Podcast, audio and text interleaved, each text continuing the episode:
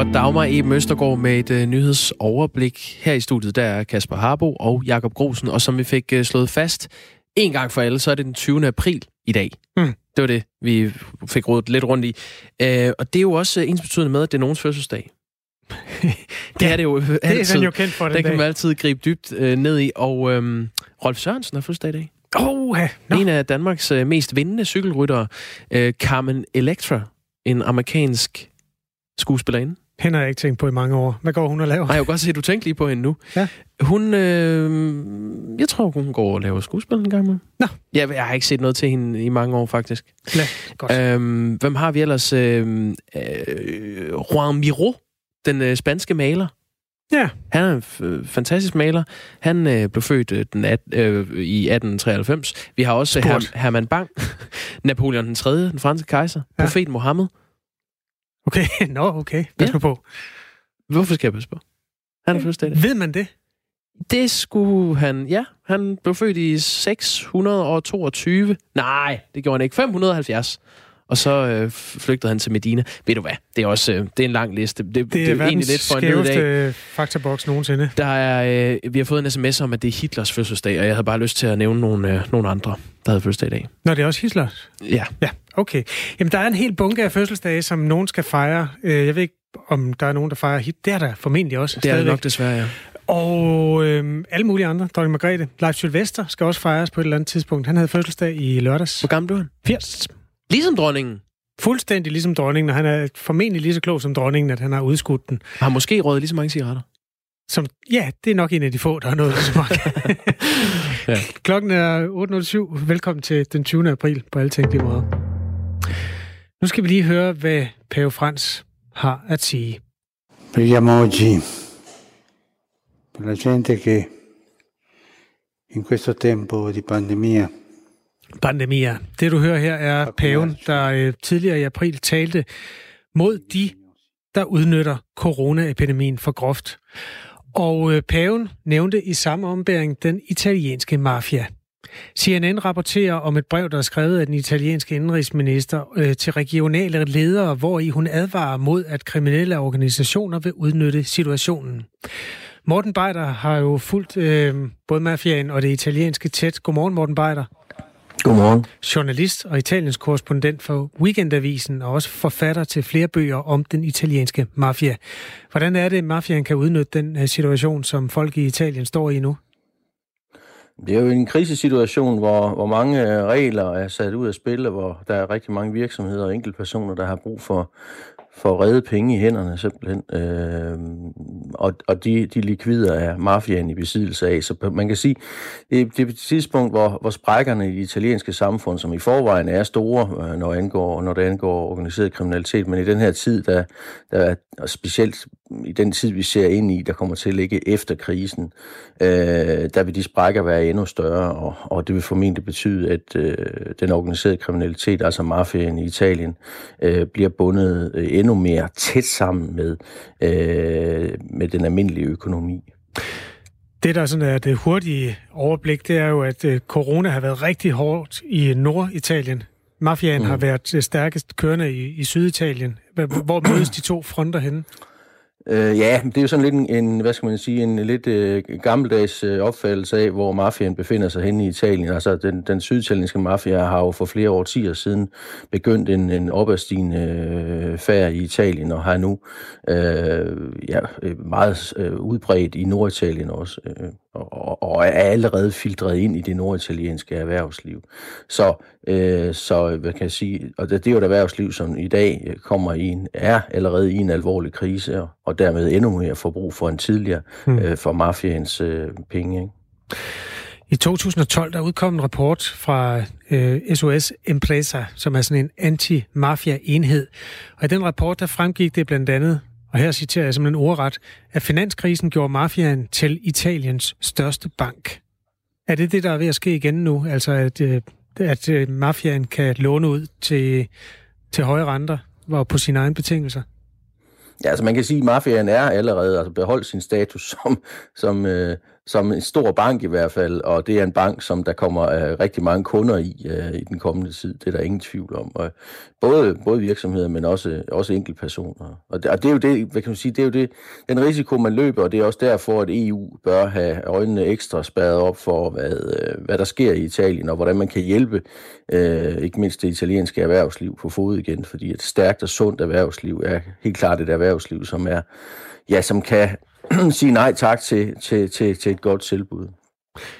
Ved du, hvordan det foregår i praksis, praksis hvis øh, manden på gaden, en arbejdsløs tømrer for eksempel, hvis han skal ud og låne penge af mafiaen, hvor går han så hen? Jamen altså, alle bykvarterer, alle, alle folk, der, der, der er fastboende et sted og, og har boet der øh, længe, de ved jo, hvor de skal henvende sig, øh, hvem de skal tale med. Øh, på den måde er mafiaen repræsenterer på en eller anden måde en form for orden i et samfund, der på mange måder er uordentligt. Så man går hen til, til den lokale boss, for at sige det som det er, og så, så klæder man sin nød og spørger, om man kan, kan få noget hjælp. Nogle gange vil det også være en selv, der bliver opsøgt, hvis man har en virksomhed af, af mafiaen, fordi mafiaen har også kontakter i bankerne, så de ved typisk, hvad for nogle firmaer, der er i krise, og så ved man, øh, hvad for nogle døre, man skal, man skal banke på. Hvis så det, det foregår simpelthen på den måde, altså ligesom man henvender sig til en, til en, til en, til en overvirksomhed i Danmark. Altså man, man får et lån, og det ser jo på overfladen ud til, at man, øh, man får en tjeneste udført, men i virkeligheden så bliver man jo øh, dybt forgældet. Hvis øh, en bank siger nej, så er det jo typisk, fordi banken har en forventning om, at øh, det her firma ikke øh, kan skaffe pengene, altså at øh, pengene mm. ikke kommer tilbage igen. Hvad er det, der gør, at øh, mafiaen kan, hvad skal man sige, har en, en forventning om, at pengene de kommer? Er det, fordi man har bedre afpresningsmetoder? Jamen, dels har man bedre afpresningsmetoder, man har simpelthen nogle værktøjer i kassen, som, som en bank ikke har. Ja. Øh, vold, for eksempel. Men, men man har jo også mulighed for at overtage de firmaer, som, som så ikke kan betale deres gæld, simpelthen komme ind i bestyrelseslokalet, overtage firmaet, at lave firmaet om til en hvidvaskningsmaskine. Det sker jo øh, tit i Norditalien blandt andet. Ikke? Altså man overtager nogle firmaer, huler dem ud indfra. Øh, på overfladen ser det stadigvæk ud, som om de har en ganske fin omsætning, men i virkeligheden er det penge, der kommer et helt andet sted fra, som så bliver vasket hvide. Øh, der bliver betalt skat af den her fiktive indtægt, men, men, og det er så typisk narkokapital, som så kommer ud på den anden side, efter at der er betalt skat og kan bruges til alt muligt andet legal virksomhed. Øh, så, så på den måde kan det også være en, for mafiaen set en god investering at overtage et firma som er skræntende.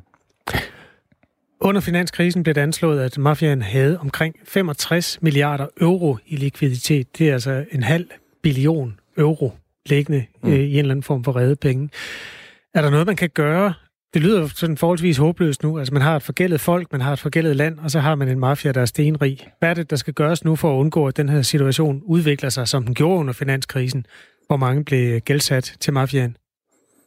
Jamen, der skal, man skal jo sørge for, at den, det legale samfund øh, og, og det her med også EU træder ind og støtter, der hvor man kan støtte, hjælper med at bygge op, hvor, hvor, hvor, hvor der skal bygges op. Og simpelthen sørge for, at, øh, at, at det, som mafian ellers øh, ville have gjort, det, det gør det legale samfund. Øh, det kræver en, en masse organisation, det kræver en masse penge, og det kræver en masse god vilje.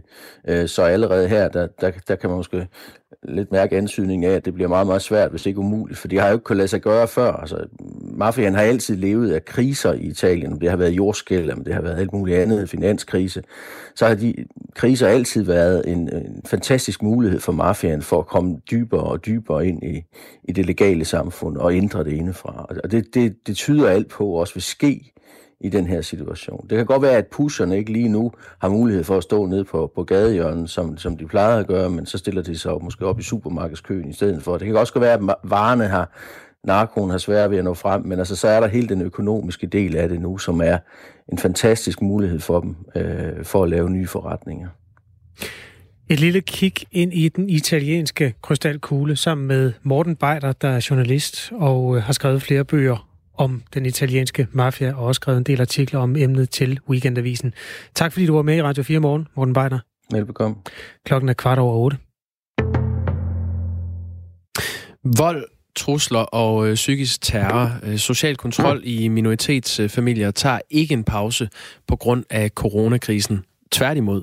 Foreningen øh, Ny Identitet, der tager ud og hjælper kvinder ud af voldelige øh, relationer, har oplevet en voldsom stigning i henvendelser og akutte øh, hentesager over de seneste par uger, hvor Danmark har øh, været lukket.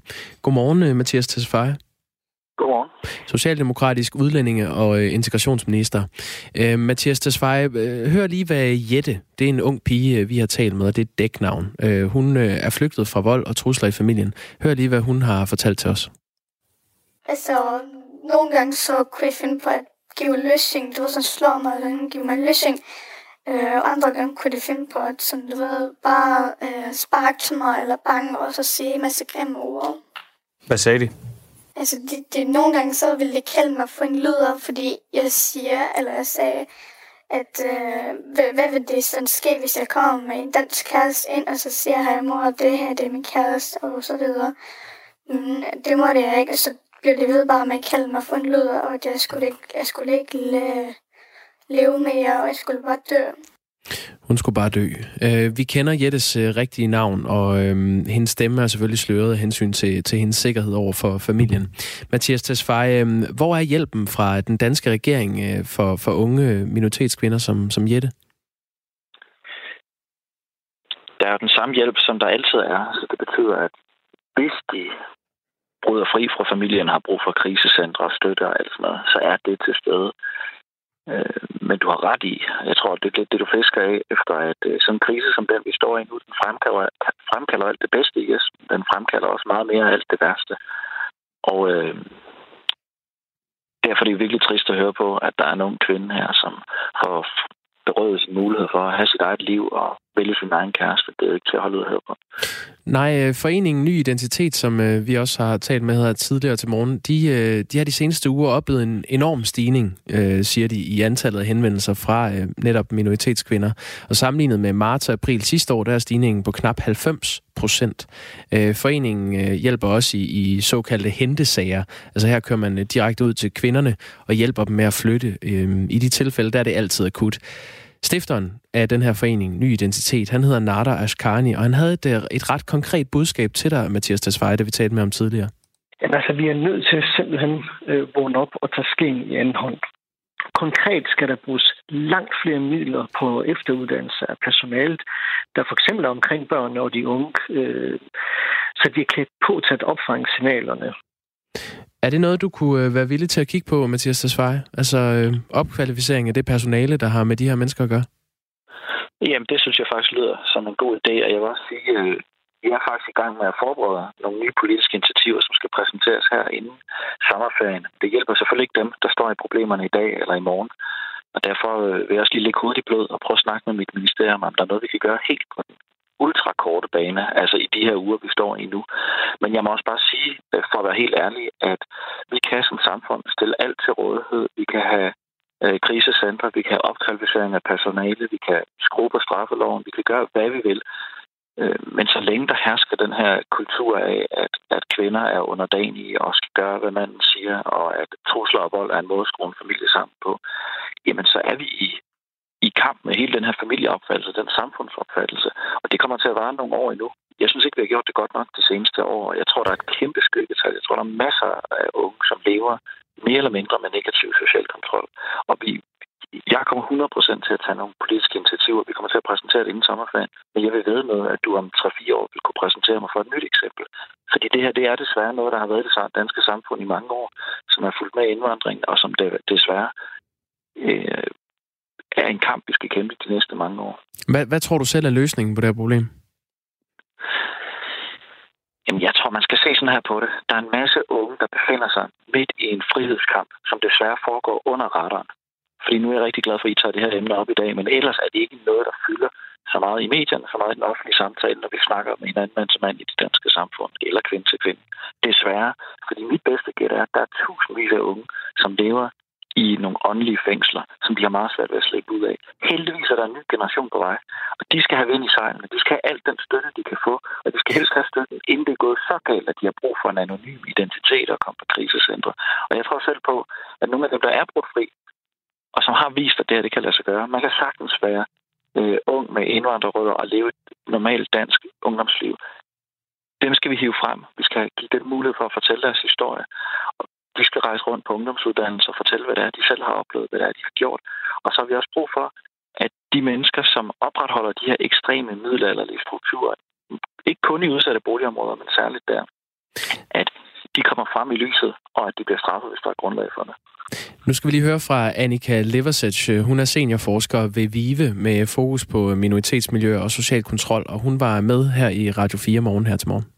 Det handler om forebyggelse, det handler om dialog, det handler om at gå ind tidligt og hjælpe nogle af de her familier med, hvordan pokker man, man håndterer at have børn i et land som Danmark, og at der er nogle ting, som, som ikke er i orden. Og det kræver en, en indsats, det kræver en indsats. Der skal noget, øh, noget forebyggende arbejde til.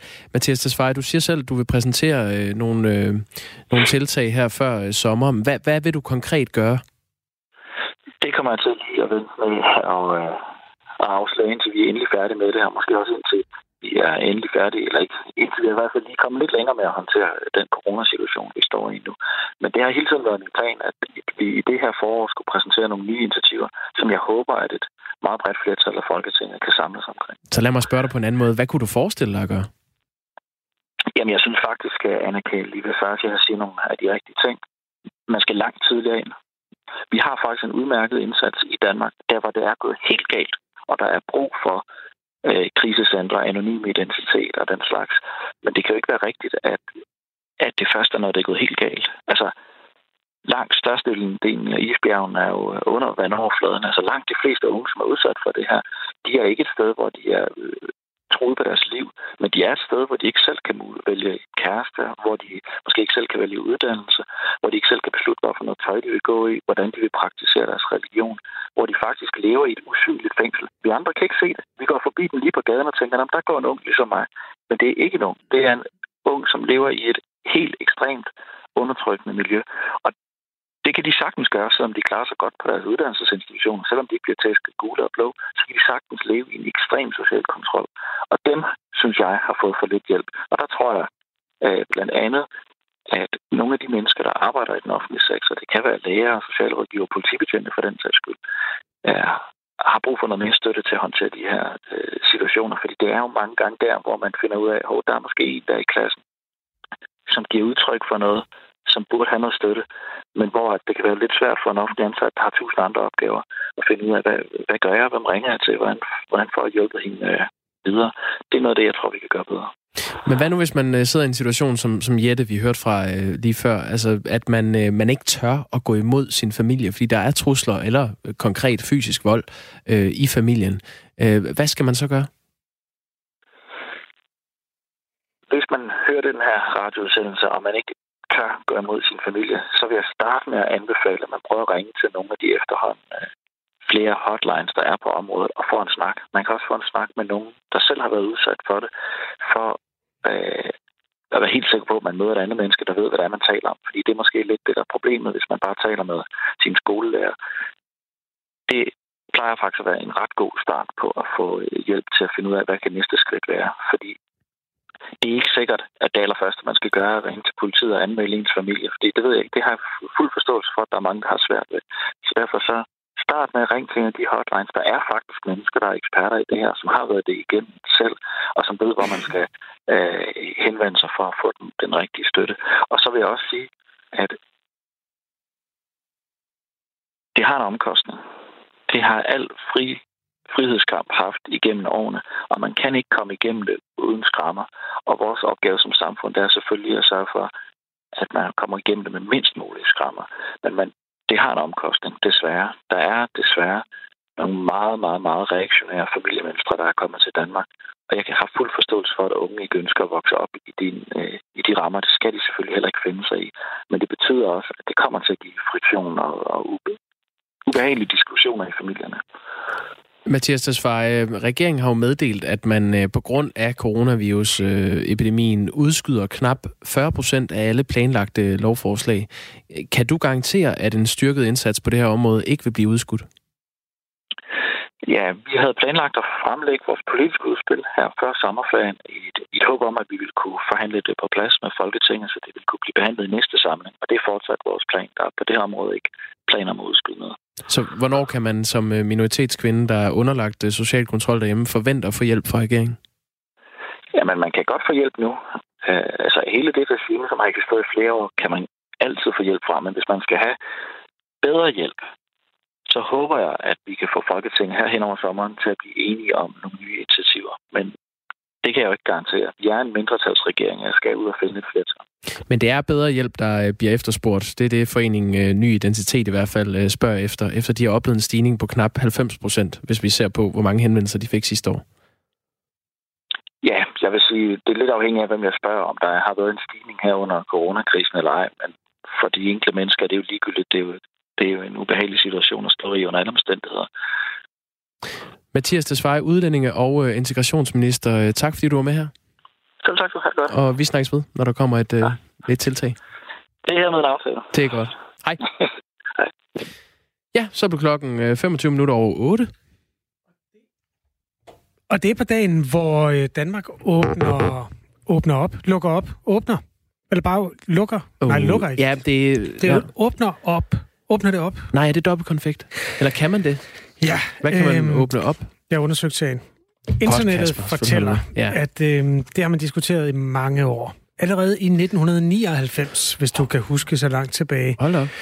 Der øh, stod der i Sprognævnets nyhedsbrev øh, det her spørgsmål. Kan man bruge udtrykket åbne op?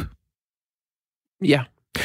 Og, og al erfaring viser jo, at det kan man godt, fordi der er nærmest ikke en journalist, der er nærmest ikke en nyhedsvært, der er nærmest ikke en statsminister, der ikke har sagt åbne op utrolig mange gange. Tak fordi du tager øh, politikerne og dermed også øh, en form for embedsværk med. Øh, øh, Søren Brostrøm siger også åbne op. Det lærer jeg mærke til i går. Mm, Nikolaj Vammen. Nikolaj Vammen, finansminister. Siger det også. Jo tak. Nå, men der blev sprognævnet jo så sat på den opgave her, den herrens dag for 21 år siden, at undersøge sagen. Og det har de gjort i den artikel, som stadig ligger på internettet, som jo aldrig glemmer. Mm. Og der har man fundet ud af, at allerede i 1922, der tog Johannes V. Jensen i den, øh, jeg ved ikke om det er en novelle eller en roman, der hedder Kæmpernes tog. Ved du det? Mm, nej. Nej, så vedtager Det er ikke bare... en Memphis-station, så dermed er jeg væk. Nej, vi siger bare, at det er en novelle. Det er Følgende, jeg læser et øh, kort citat op fra øh, den her Kæmpernes tog. Mm. Man bad Nornegæste røre harpen og åbne op for sin skat af kundskab. Åbne op? Mm. Jamen, så må jo være god nok. Det er i hvert fald en mand, der vandt, øh, fik han ikke Nobelprisen i litteratur. Johannes V. Jensen. Ja, så, mm. og sidenhen, så gik det hverken værre eller bedre, end at for eksempel det øh, nu hedengangne dagblad Morgenposten, jeg er ikke helt klar over, hvad det var, øh, men der var noget, der hed Morgenposten i 1977, som ifølge den sprognævn skrev sådan her. Bilens store bagdør åbner op til et lastrum, der rummer 1500 liter. Er det, jeg skulle lige til at sige, er, er det din behandling? Er det deres øh, behandling, Dansk Sprognævn, at i 1977 er der en hedengang avis, der har skrevet åbne op? Jamen, det, jeg synes, de er undskyldt på den måde, eller det menneske, der har på sprognævnets vegne har undersøgt det her, fordi sproget er jo først sprog, når nogen har sagt det. Altså, det er jo den måde, man vedtager, om bjørnetjeneste betyder en god eller en dårlig tjeneste. Det er jo ved at finde ud af, hvad siger folk? Hvad ja. bruger de det ord til? Men det betyder altså en dårlig tjeneste. Lad os lige slå et slag for det. Tager Men... du bare med dine gamle venner. Men prøv at høre her. Ja. Øh, I Berlingske Tidene stod der i 1998. En videre kan åbne op betyder at åbne sig eller blive åben. Det er for eksempel øh, sådan her, der stod, i, ja, der stod sådan her i Berlingske i 1998. En blid behandling med massage kan få et menneske til at græde og åbne op. Okay. Typisk berlingske artikel, ikke? Ja, jo. Nu kommer jeg til at tænke på sesam, sesam. Nej, det lugter op. Ja, fik du også brugt den også. Nå, bottom ja, line, øh, hele jo. Danmark åbner op i de her timer. Ja, og, og det vil sige, at, at så længe vi alle sammen siger det, så er det sådan god nok. Ja, og Johannes V. Jensen gik forrest og sagde det i 1922. Det er godt. Lad det var høre med... øh, den spanske sygetid i øvrigt. Nu vil jeg ved det. Ja. Det var da, man åbnede op efter den spanske syge. tak, Kasper, for den lektion. Velkommen. Sproghjørnet her i Radio 4 morgen. Denne morgen med Kasper Harbo og Jakob Grosen. Det er den 20. april, og lad os høre om uh, Dagmar Eben Østergaard. Hun uh, åbner op.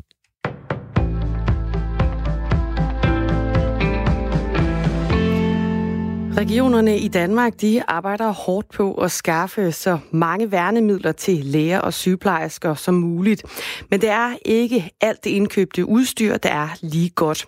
Hver fjerde af de beskyttelsesmasker, som regionerne har bestilt og fået hjem, de er ifølge DR blevet kasseret af Sikkerhedsstyrelsen, fordi de ikke levede op til kravene. Det fortæller produktchef Stine Pedersen fra Sikkerhedsstyrelsen til DR. Der er lavet stikprøvekontrol i sendinger på i alt 20 millioner masker. Af dem der er 5 millioner blevet kasseret af frygt for, at de ikke beskytter sundhedspersonalet, som de skal. Udover de 5 millioner masker, der er blevet kasseret af Sikkerhedsstyrelsen, så har regionerne selv annulleret ordre efter en, at have fået en vareprøve. Region Hovedstaden oplyser til DR, at regionen blandt andet har aflyst en ordre på 5 millioner af de såkaldte FFP3-masker. Regionen droppede ordren efter en vareprøve viste, at maskerne ikke havde den krævede kvalitet. FFP3-masker de skal ifølge kravene filtrere 99 procent af de partikler, som man normalt ville indånde.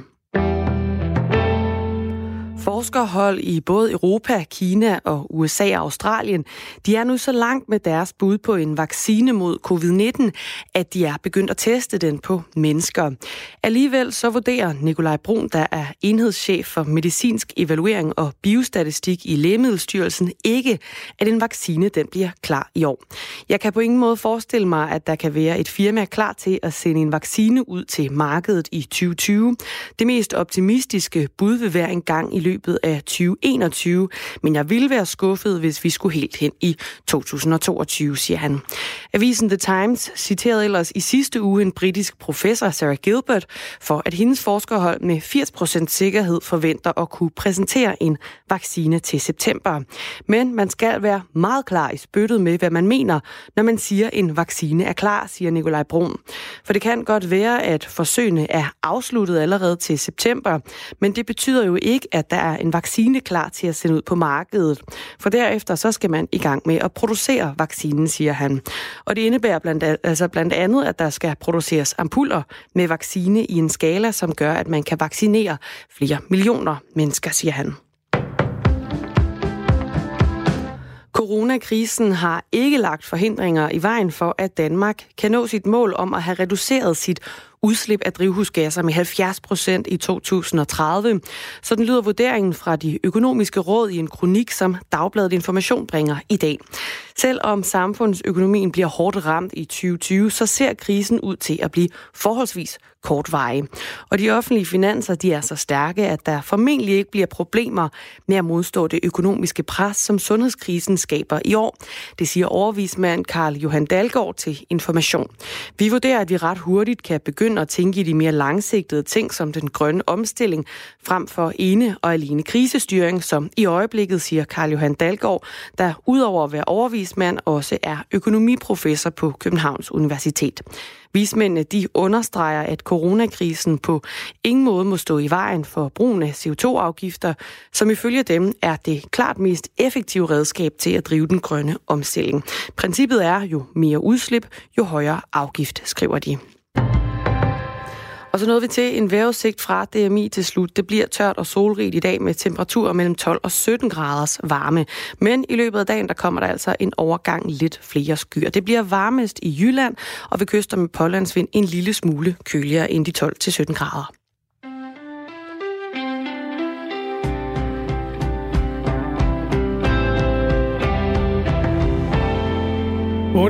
er klokken. Vi åbner op for øh, liberal erhverv i Danmark i dag. Vores reporter Marken Friis Lange er ude for at tjekke, hvordan det går.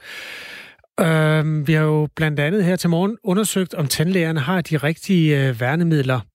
Marken, er der, er der mundbind på, der hvor du er nu? Der er lidt mundbind i nu, men det, har faktisk, det er faktisk også et problem at skaffe de her værnemidler på øh, tandlægeklinikken her øh, i Hjælpmandsgade i Aarhus. Og øh, Stina Jørgensen, du er klinikassistent her. Det er også dig, der står for indkøbene. Hvad, hvad, hvor svært har det været at skaffe både visir og mundbind osv.? Jamen, vi forsøgte at bestille visirer allerede for over en måned siden, og der er stadigvæk ikke kommet noget, og der er ikke nogen udsigt til, hvornår de kommer. Mundbind, der har jeg prøvet hele fredag at ringe rundt, og jeg har ikke kunne skaffe nogen nogen steder. Og vi har simpelthen været nødt til at gå i Bauhaus for at købe malerdragter, for at have et eller andet at have på. Ja. Og jeg kan se herinde i skabet, der står så de sidste kasser med mundbind. Hvor mange er der tilbage? Jamen, der er syv pakker, sådan cirka, give and take, og der er omkring 40-50 i hver pakke. Men eftersom man skal skifte mellem hver patient, så holder de jo ikke særlig længe. Nej, så hvad, hvad gør I egentlig? Hvad, hvordan løser I det her problem? Som det er lige nu, så sørger vi for ikke at have for mange patienter igennem hver dag, øh, og så simpelthen tage de mest akutte ind, for at vi kan hjælpe dem, der har mest brug for det. Øh, og så har jeg øh, været ude personligt at skaffe nogle øh, visirer, fullface visirer, via en kammerat, jeg har, der simpelthen laver dem privat for at hjælpe os lidt. Ja, for lige herovre, men der er der en, en pose med, hvor mange af det, I har fået skaffet af de her malerdragter ude for Bauhaus? 15 dragter har vi fået skaffet. Ja. Så, og, og dem burde de egentlig også skifte hver, mellem hver patient? Ja, enten så skal man have dem på, og så skifte mellem hver patient, eller også så skal man skifte sit kliniktøj. Og øh, da de der dragter, de koster simpelthen også en del, og de er meget, meget varme at sidde i. Så vi varierer lidt alt efter, øh, hvilken patient og hvilken behandling det er, vi har i stolen. Og Pernille Blendst, øh, Sand Blendstrup, du er tandlæge her og, og ejer klinikken. Hvilke konsekvenser har det, at, at de ikke kan skaffe nok af de her værnemidler? Jamen, det er jo en rigtig ubehagelig situation at stå i når, som sundhedspersonale, når vi skal passe på øh, hinanden her i, i Danmark her. Øh, og det er jo det, vi har levet efter de her retningslinjer igennem øh, rigtig lang tid. Øh, og fremadrettet også skal på klinikkerne sørge for, at vi ikke smitter personalet, den patient, der er i stolen, og selv bliver smittet og bærer smitten ud i samfundet og hjem til vores kære derhjemme. Så det er en meget stor utryghed øh, for os. Øh, og egentlig vil jeg sige, at vi ikke kan, kan arbejde korrekt, hvis vi ikke har de rette værnemidler. Så må vi jo lukke, lukke stille og roligt ned og, og, og vente til vi kan skaffe værnemidlerne. Simpelthen have færre patienter igennem, og det vil vi også have i den her periode, hvor vi stille og roligt skal, skal åbne op igen, for vi kan ikke bare åbne op fra day one, øh, hvor man siger, man kan. Der vil være et øh, minimal flow af patienter i klinikken i de første uger her, tænker jeg. Den første kommer i dag klokken 9, og så, skal, altså, har I fem patienter i løbet af dagen, og de kommer jo ind altså, se, altså, og, og skal sidde i den her tandlægestol, og jeg tror da lige, jeg vil sætte mig i den. Oh, jeg ved ikke, kan man blive kørt tilbage i den? Det kan godt. Får du en lille tur? Ja. Det er en anderledes måde, den her at interview på, liggende, mens øh, kilderne står. Men jeg vil lige høre hernede fra, øh, Pernille, Øh, de, de, de patienter, som kommer ind her på tandlægeklinikken, hvad er det for nogle retningslinjer, øh, de og I skal overholde? Jamen for det første, så er de blevet visiteret gennem øh, telefonopkald hertil. De kan ikke bare komme ind fra gaden, fordi vi skal være sikre på, at patienterne de er sunde og raske, det vil sige, at de ikke er øh, udviser influenza-lignende symptomer eller noget, der kunne øh, ligne øh, covid-19. Så øh, som udgangspunkt er de ikke smittebærere. Ja, det kunne de selvfølgelig godt være, men de er i hvert fald raske. Øh, så skal de spritte deres hænder ind, snart de kommer ind i venteværelset. De får besked på at blive siddende på den plads, indtil de bliver kaldt ind på klinikken, hvor vi kommer i vores fulde udrustning med de værnemidler, vi nu har på. Øh, ja, det er egentlig sådan, og så er der sprit både i venteværelset og på klinikken.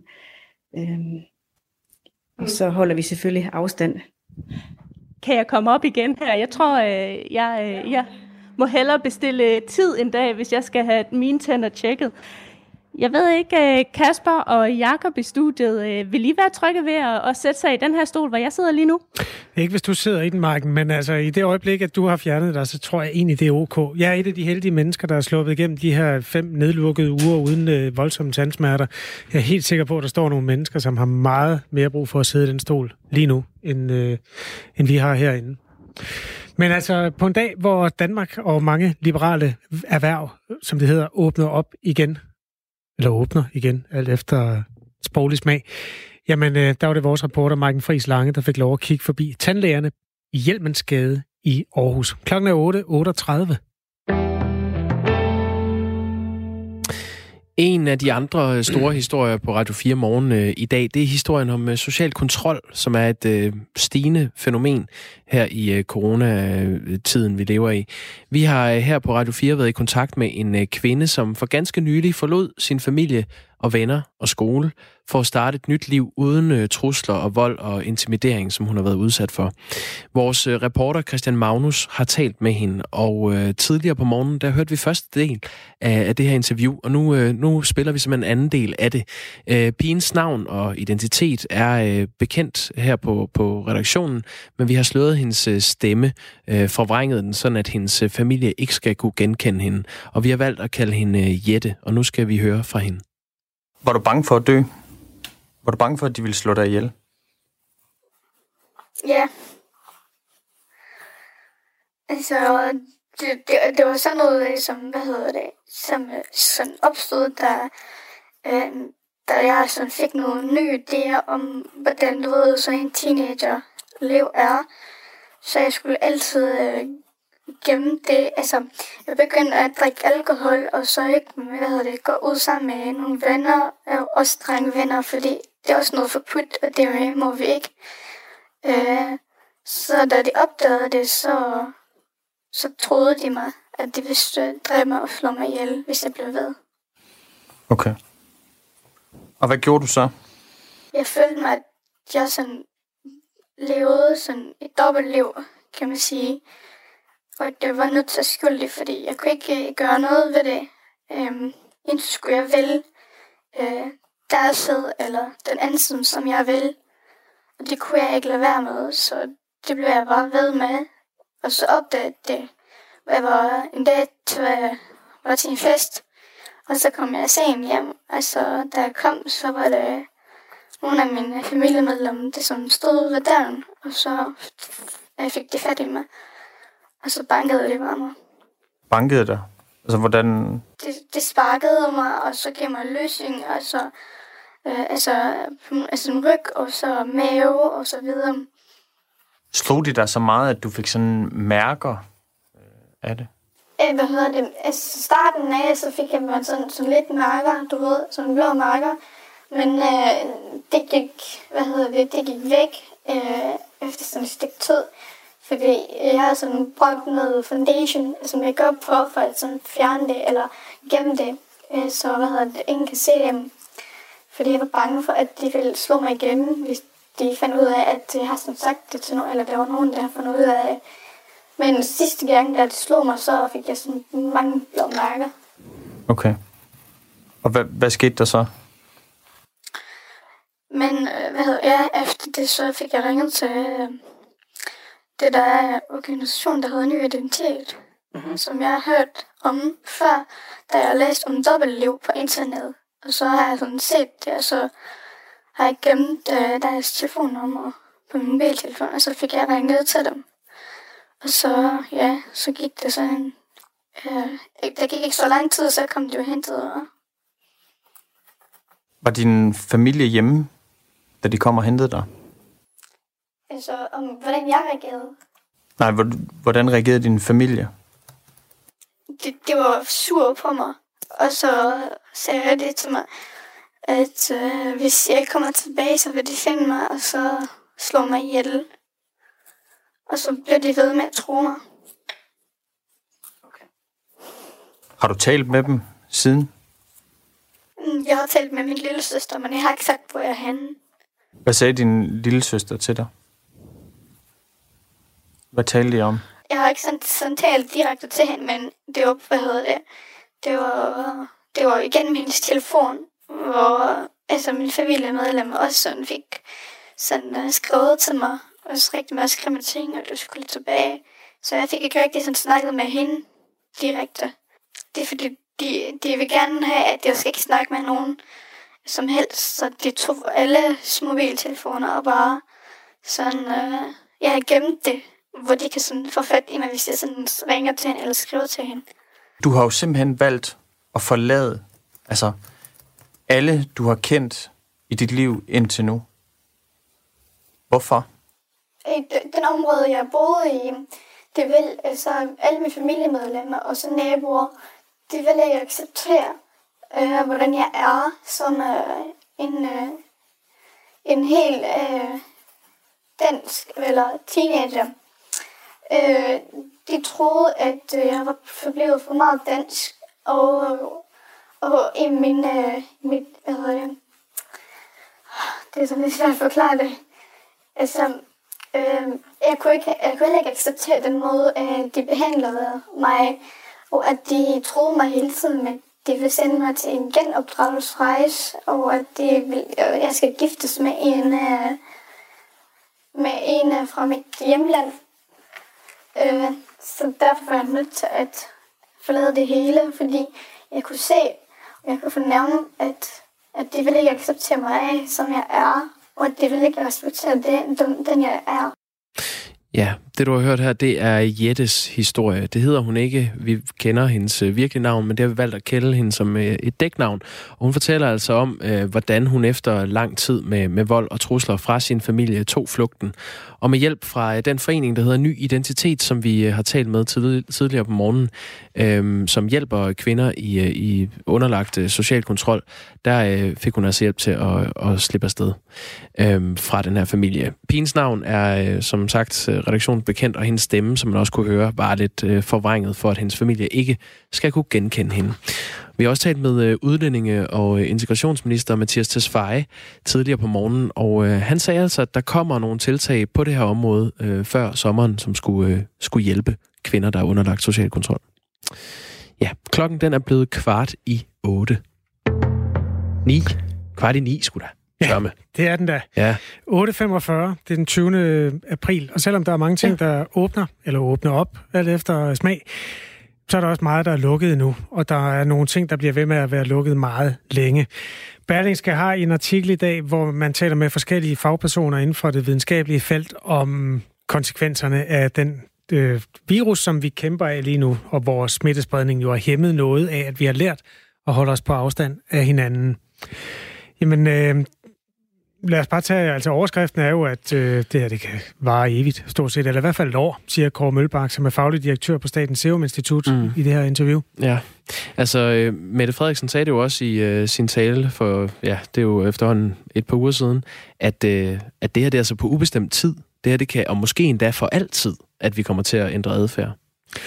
Det vagte nogen opsigt, da den øhm, amerikanske epidemichef Anthony Fauci han foreslog, at vi holdt op med at give hinanden hånden ja. for evigt. Ja, han sagde, at udover corona, så kan det også hjælpe mod øh, influenza, almindelig influenza-spredning, smittespredning.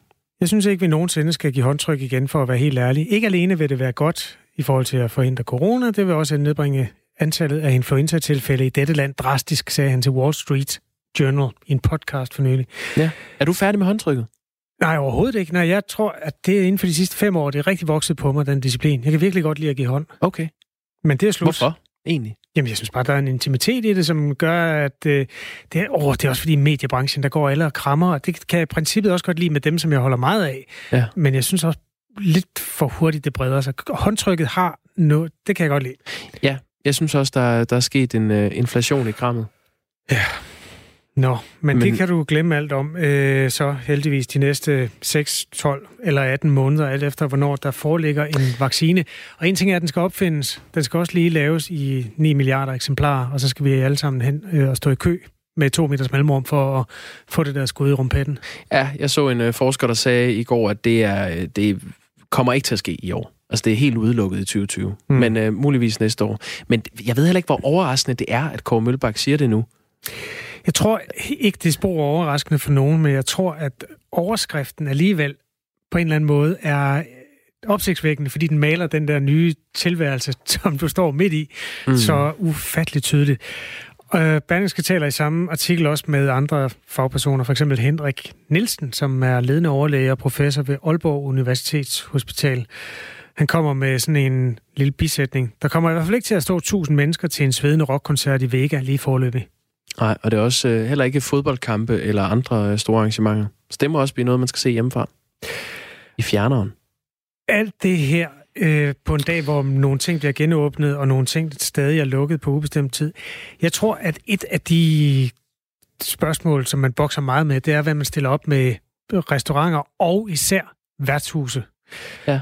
Fordi lige så snart du har øh, at gøre med steder, hvor folk bliver beruset, så er der også en korporlighed i det. Både på den ene og den, både på den gode og den dårlige måde, han har sagt. Ja. Altså, det er jo virkelig et sted, hvor man falder hinanden om halsen, og hvor man står tæt, og hvor det er en del af konceptet.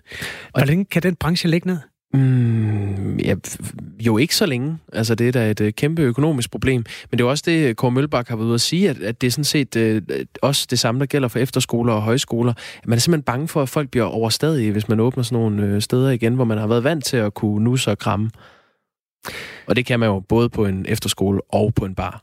Og der er ingen tvivl om i det øjeblik, at nogen mødes et sted og giver følelserne frit løb, og det bliver delt på sociale medier, og man ser krammende mennesker der, så er det allerede en tendens, som øh, vil sprede sig. Fordi i bund og grund tror jeg, mange trænger til det. Ja. Øhm, som man siger, Kåre Mølbak, i den her artikel, jeg refererer til, vi kan se, at der allerede nu er et skred i vores adfærd, og det er bekymrende. Mm. Sagt på en anden måde. Vi er ikke så bange, som vi har været. Det har været det gode, det gode benzin i begyndelsen på vores øh, sociale distancering. Det har været, at vi har været bange for at blive syge. Måske er folk en lille smule mindre bange nu, og det er farligt i sig selv. Ja, jeg så en adfærdsforsker fra Københavns Universitet, der sagde, når det er det, vi ser ind i nu, at folk øh, allerede nu er begyndt at slække lidt på den der øh, social distancing, så holder det altså ikke året ud. Det, det var hans vurdering. Han hvad, tror hvad ikke, holder året ud? Jamen, at, at folk øh, holder afstand til hinanden. Han tror, at øh, hvis vi allerede nu begynder at se, at folk øh, går udenfor og nyder det gode vejr og sidder øh, tættere sammen, end man gjorde for, for tre uger siden, så kommer det til at være en lidt anderledes sommer, end vi regner med. Klokken er 10 minutter i 9. Husk at holde afstand. Det gælder endnu. Det er den 20. april i Radio 4 morgen. Nu skal vi til tandlægen. Fordi øhm, er det sikkert eller ej? Fra med i dag kan almindelige danskere igen få lov at sætte sig i tandlægestolen. Og almindelige, det betyder altså dem, der ikke har kæmpe akutte øh, problemer. Der har været lukket i fem uger for alle andre end de akutte patienter. Nu siger tandlægerne, at der er så stort behov for at genåbne for alle, også at, øh, ja, at de nu øh, slår dørene og stolene op. Godmorgen, Torben Tjølmalt. Godmorgen. Formand for klinikejerne i Tandlægeforeningen. Du siger, at I har fuldstændig styr på hygiejnen på tandklinikkerne, og I har de værnemidler, I skal bruge. Øhm, og vi skal lige tale lidt om det, fordi tidligere på morgenen, der talte vi med Anja C. Jensen, som er næstformand i HK Privat, som øh, repræsenterer 4.000 klinikassistenter. Hun sagde altså sådan her. Vi har fået virkelig, virkelig mange henvendelser fra, øh, fra klinikassistenter, som er bekymret for, at der simpelthen ikke er værnemidler nok ude på klinikkerne, og at det ikke bliver taget lige alvorligt af alle klinikejere, at, øh, at det her altså skal være på plads. Er der værnemidler nok i klinikkerne, Torben Schønwald? Ja, det er min, øh, det er en helt klar overbevisning om, at der er øh, værnemidler nok øh, i, ude på klinikkerne.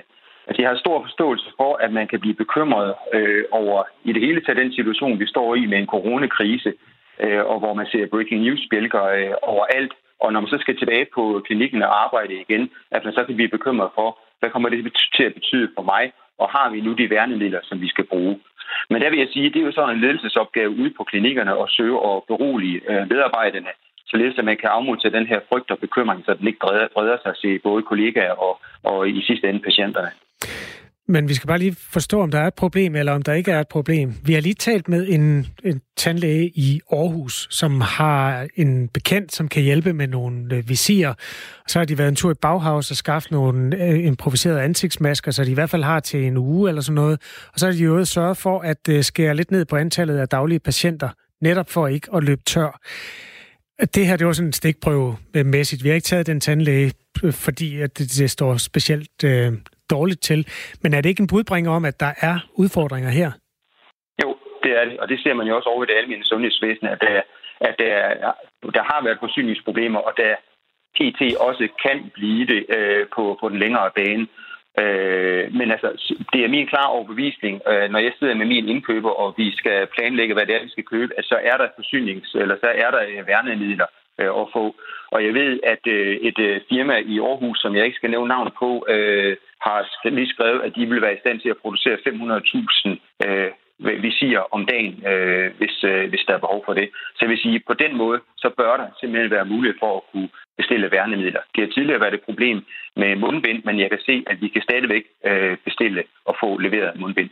Men Torben Schønwald, øh, formand for klinikejerne i Tandlægeforeningen, nu, nu fortæller vi dig så om et konkret eksempel, hvor de faktisk mangler øh, værnemidler. Øh, så jeg, jeg forstår ikke helt, at du siger, at der kan... Vi kigger ind i en situation, hvor der måske kan blive en situation, hvor man mangler det, fordi nu, nu ved vi, at, at det er der altså steder, hvor man mangler det. Hvad, hvad tænker du om det? Ja. Ja, jeg tænker, hvis det er sådan, at man mangler værnemidler, hvis ikke man kan skaffe værnemidler nok, så kan man jo ikke overholde Sundhedsstyrelsens retningslinjer, og så kan man jo ikke behandle patienterne. Det er jo klart, det er jo et område, det kan man ikke gå på, øh, gå på kompromis med. Og øh, når jeg henfører til, at, at, at øh, der kan måske blive forsyningsproblemer senere, så er det fordi, at når vi går i gang med at behandle, så er der selvfølgelig også brug for endnu flere værnemidler, så det kræver selvfølgelig også, at vi har mulighed for at, at kunne skaffe dem på en længere bane, men det har jeg en klar forventning om, at, at, at vi kan. Mm, lad os lige høre et øh, lydklip øh, fra Anja C. Jensen. De er altså bekymret for, at man for eksempel får udleveret et mundbind om morgenen, og så skal man hænge det til luftning i frokostpausen, når Sundhedsstyrelsen faktisk skriver, at, øh, at det skal skiftes regelmæssigt, og i hvert fald mellem hver patient. Anja C. Jensen er altså næstformand i HK Privat om klinikassistenternes frygt, som hun udtalte sig om tidligere i morges. Hun har talt med en del af de her mennesker. Du kalder HK's øh, påstand for udokumenteret og vilde. Altså, tror du ikke øh, på, at der er nogen af de her klinikassistenter, der føler sig presset til at bruge et mundbind længere tid, end det er anbefalet? Det håber, det håber jeg ikke, men jeg vil sige, det er selvfølgelig en reel bekymring, hvis det er sådan, at det, at hvis det forholder sig sådan. Og det tager vi selvfølgelig stærkt afstand fra øh, i Tandlægeforeningen, fordi det er vigtigt, at vi overholder øh, Sundhedsstyrelsens retningslinjer. Så øh, det, er, det, det er bestemt ikke rimeligt, hvis det skulle være tilfældet. Og nu er det jo sådan, at jeg har jo ikke været ude og kigge på alle klinikker og se, hvordan øh, de gør tingene, men altså, jeg har en overbevisning om, at, øh, at øh, mine medlemmer de øh, vil søge at overholde Sundhedsstyrelsens retningslinjer. Jeg synes, det er rigtig uheldigt, hvis det er sådan, at det er, hvis der er nogen, der har oplevet det anderledes, men og hvis det er sådan, at vi som tandlægeforening skal agere på det, så kræver det selvfølgelig også, at vi får nogle informationer om, øh, hvor det egentlig er, det, skal, det sker henne. Så vi kan tage kontakt til de aktuelle klinikker og komme med noget råd og vejledning til, hvordan de skal løse problemerne. Det er jo altså kun en anbefaling, at tandlæger og klinikassistenter skal bruge ansigtsmasker eller visier. Hvad gør I? Altså, hvad, hvad tænker du, I kan gøre for at sikre, at tandklinikker ikke bliver coronaspredere, når der ikke er krav om, at I beskytter jer selv og jeres ansatte og patienter? Altså det vi kan gøre, det er, at vi kan opretholde det høje hygiejneniveau, som vi øh, alle dage har opretholdt. Øh, og så kan vi jo selvfølgelig, øh, vil jeg henstille til, at man bruger de her personlige værnemidler i, øh, i alle situationer, altså briller og øh, ansigtsmasker, øh, og sørge for, og selvfølgelig handsker, de skal jo skiftes mellem hver eneste patient. Øh, det er klart at sørge for at spritte hænder og vaske hænder. Og øh, det, det er jo klart, at det vil jeg da opfordre alle vores medlemmer til selvfølgelig at gøre. Det har jeg også en, en klar forventning og en, og en forskning om, at det gør de allerede.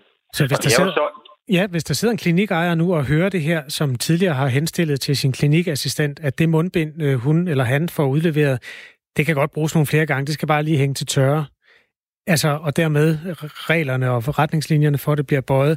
Er det så en anbefaling fra dig, at øh, den klinik lige tager og lukker ind til der er værnemidler nok? Ja, det vil jeg sige kort, kort og godt.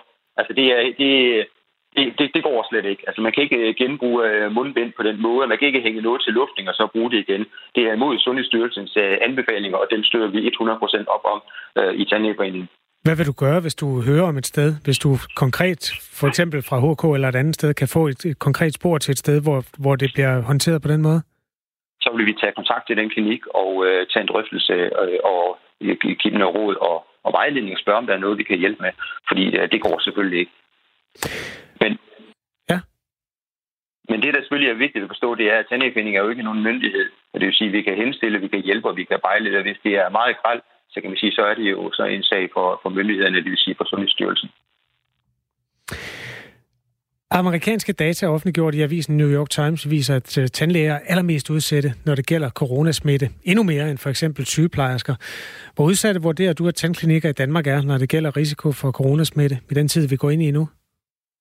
Jeg vurderer faktisk, at, øh, at, at risikoen for at blive smittet med corona eller for at smøre, føre smitten videre i en dansk ikke, den er ikke meget større end risikoen for at gøre det samme ude i øh, det almindelige civile Danmark. Altså vi har så øh, overordnet set styr på hygiejnen på danske tandklinikker, og der er jo ikke mig bekendt i hvert fald øh, dokumenteret et eneste tilfælde af en, øh, af en smitte i, af et tandpersonale med corona eller videre smitte til patienter med øh, corona i Danmark. Torben Sjølvald er altså formand for klinikejerne i Tandlægeforeningen. Tak fordi du var med i Radio 4 morgen. Selv tak. Ja, og med det er klokken blevet to minutter i ni, og Kasper, vi kan lige nå at runde, at det jo stadig er påske. Er det det? I den ortodoxe del af verden er det. Nå, ja, ja. Den ortodoxe den kristne kirke fejrer lige nu påske. Ja, den var, ja, ja julen var lige til påske. Nå, Nå, og, så, og så påsken var, ja. Der er i hvert fald nogen, der fejrer påske, og øh, der er jo flere end 200 millioner mennesker, som betegner sig som øh, ortodoxe kristne på verdensplan. Af dem bor over 100 millioner i Rusland, og der er forskellige måder at fejre det på lige nu, fordi det er jo lidt svært at sidde i en kirke med mange mennesker. Jamen, Putin har jo styr på coronaen, det har han sagt her til morgen. Ja, de har jo kun 300 døde, men de har rigtig mange smittet. Okay. Ja, ja det jeg ved ikke rigtig... Det er en ond situation. Dem tager vi med et grænsalt, de tal. Øh, men der er så mange øh, kirker, som gør det her på forskellige måder. Nogle er øh, rykket udenfor, andre står med netop mundbind og visir inde i kirkerne. Men i torsdags, der blev påsken fejret i Bosnien-Herzegovina, øhm, og øh, der var en lokal kirke, som åbnede op for bøn og fejring. Og en af de faste traditioner, det er, at præsterne bruger den samme ske til at give kirkegængerne hellig vin for at velsigne den ortodoxe trone. Og det gjorde de. Gud hjælpe mig igen. Det er jo fløjten fra Iskel om igen. Ikke vildt smart, det er nemlig det der. Der er et søgsmål på vej. Øh, det her det er blevet delt på national tv, så det har medført stor debat i Bosnien. Hvis du er ortodox, så sørg for at tage din egen ske med, når du skal have aldervin. Tag skeen i den anden hånd. Og hvis du skal blæse en fløjte, så have den med hjemmefra. Ha' ja, en rigtig god mandag.